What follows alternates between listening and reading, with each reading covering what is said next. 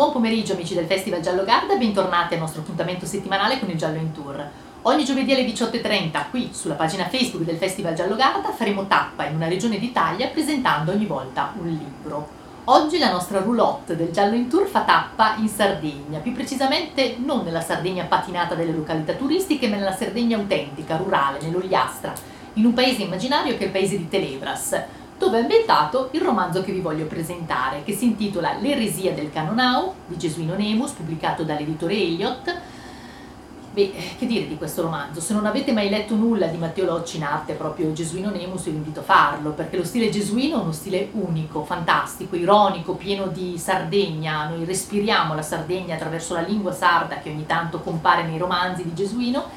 e eh, un'ironia incredibile con dei personaggi che non vi leverete più dalla testa, proprio sono eccezionali i suoi romanzi. Il romanzo in questione, tra l'altro, ha vinto il premio Vermentino nel 2020 con premio enogastronomico, è stato candidato al premio Strega non entrando nella sfera, nella, nella schiera proprio dei, dei, finalisti. I romanzi precedenti pure, pure molto premiati, tra cui l'opera di La teologia del cinghiale, che fu l'opera prima proprio d'esordio del, dell'autore, vinse il Campiello come opera prima e moltissimi altri premi. Tra l'altro stiamo attenti, orecchie bentese, perché giunge notizia che, stia, che sia in uscita un nuovo libro proprio di Gesuino Nemus, quindi lo attendiamo con molto piacere. Il romanzo di che cosa parla? C'è una sparizione, la sparizione di una bambina di 10 anni con problemi di autismo, figlia di eh, ambulanti di colore che arrivano a Telebras e gli abitanti, una comunità intera, la, la comunità di Televras proprio si mobilita intorno a questa sparizione, aiutando nella ricerca e, e con un'immensa solidarietà nei confronti della famiglia. E la ricerca è capeggiata dall'espertissimo maresciallo Ettore Tigassu che ha un rapporto particolare con il Canunao, un personaggio incredibile, favoloso, vi farà impazzire dalle risate e eh, tutti i personaggi che compaiono nel romanzo, alcuni li conosciamo già, ehm, compariranno soprattutto in questo campo base che eh, verrà istituito che è la mescita Canonau e Basta di Samuele Baccanti che ehm, già qui tutto il programma e il nome eh, dove il Canonau avrà un ruolo fondamentale. Il Canonau che è ehm, eretico, attenzione, non è dogma ma eresia come dice un altro dei personaggi che compare nel romanzo e che abbiamo già conosciuto che è la Edopistis, questo centenario che è un po' il guru del paese a cui tutti fanno affidamento che è un po' la Sardegna vera, lui parlerà molto in, in, in sardo, ecco, lo troveremo proprio all'interno del romanzo. Lui che dice appunto che noi beviamo eh, il canonau perché eh, ci è stato portato da un vandalo, da un ladro, appunto, quindi questa origine eretica del canonau. Il canonau che ha un ruolo particolare, un po' il protagonista del romanzo, perché eh, davanti appunto al canonau eh, vengono svelati dei misteri, davanti al canonau si eh, dipanano le situazioni, vengono appianati i ruoli, le divergenze, mm, siamo tutti uguali davanti a questo fantastico vino. E ehm, insomma, il Gandalf fa un po' da padrone ecco, nell'intera vicenda. Altri personaggi che compaiono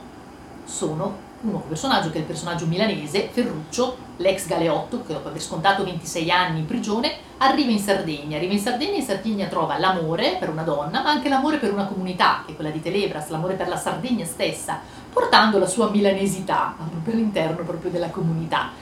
e trovando subito, diciamo, come punto di incontro proprio il Canonau. Altri personaggi che troviamo, eh, beh, come dicevo prima, la Edo Pistis, questo centenario incredibile, voce della Sardegna, non troviamo tanto Gesuino, che di solito compare proprio all'interno dei romanzi come questo personaggio tonto, concedetemi un po' selvatico, ma che poi alla fine è il portavoce della verità, eh, risolve il tutto. In questo caso nel romanzo lo troviamo un po' come flusso di coscienza, ma viene ben rappresentato da un suo vice, che è una figura nuova, che è questo cane, il cane Brigù. Brigù appunto in sardo è la vergogna,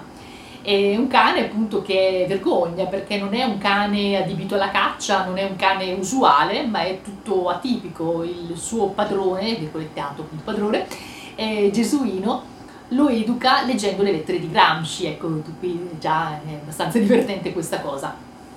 Però il cane Bregu è il portavoce della verità e lui è l'unico depositario della verità di questa sparizione. Quindi attraverso questa vicenda conosciamo tutti questi personaggi nello stile che abbiamo detto, uno stile unico, appunto di Gesuino Nemus, che è divertentissimo e che con maestria ci fa entrare nella Sardegna, introducendo determinate espressioni sarde, facendo parlare alcune volte alcuni personaggi proprio in sardo,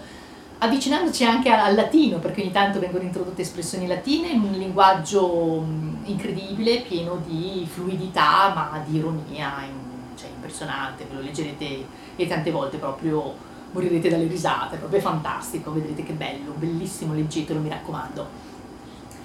Beh, eh, per farvi conoscere questo stile particolare, che è lo stile proprio gesuino, io ho scelto un brano, un brano che parla di Sardegna.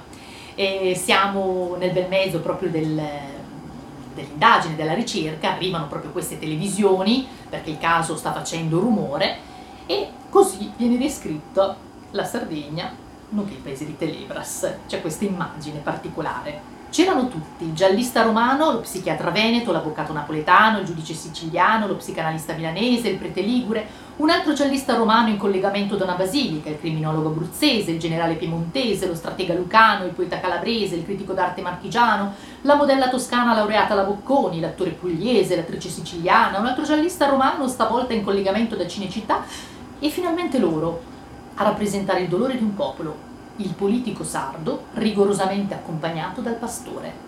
Ma che cazzo, ma noi solo pastori politici intervistano. Medici, avvocati, commercialisti, psicologi e giallisti ce ne sono anche qui, e che cazzo? Esplose dal bancone del bar Gioacchino Giatros, detto la dottoressa Gio, per via della sua insana passione per Barbara D'Urso e perché si iscrisse alla facoltà di medicina senza mai superare neanche l'esame di istologia, ma fece credere a tutti di essere dottore in ginecologia, non si poteva ridere sguaiatamente, date le infauste circostanze, ma a tutti scappò un sorriso, a stento represso dallo sguardo feroce del maresciallo. Il romanzo Le rese del Canonau di Gesuino Nemus, pubblicato da Elio Editore. Il nostro viaggio in Sardegna finisce qui, l'appuntamento è per giovedì prossimo alle 18.30 sulla pagina Facebook del Festival Giallogarda con un puzzle di angoscia e bellezza. Un abbraccio a tutti!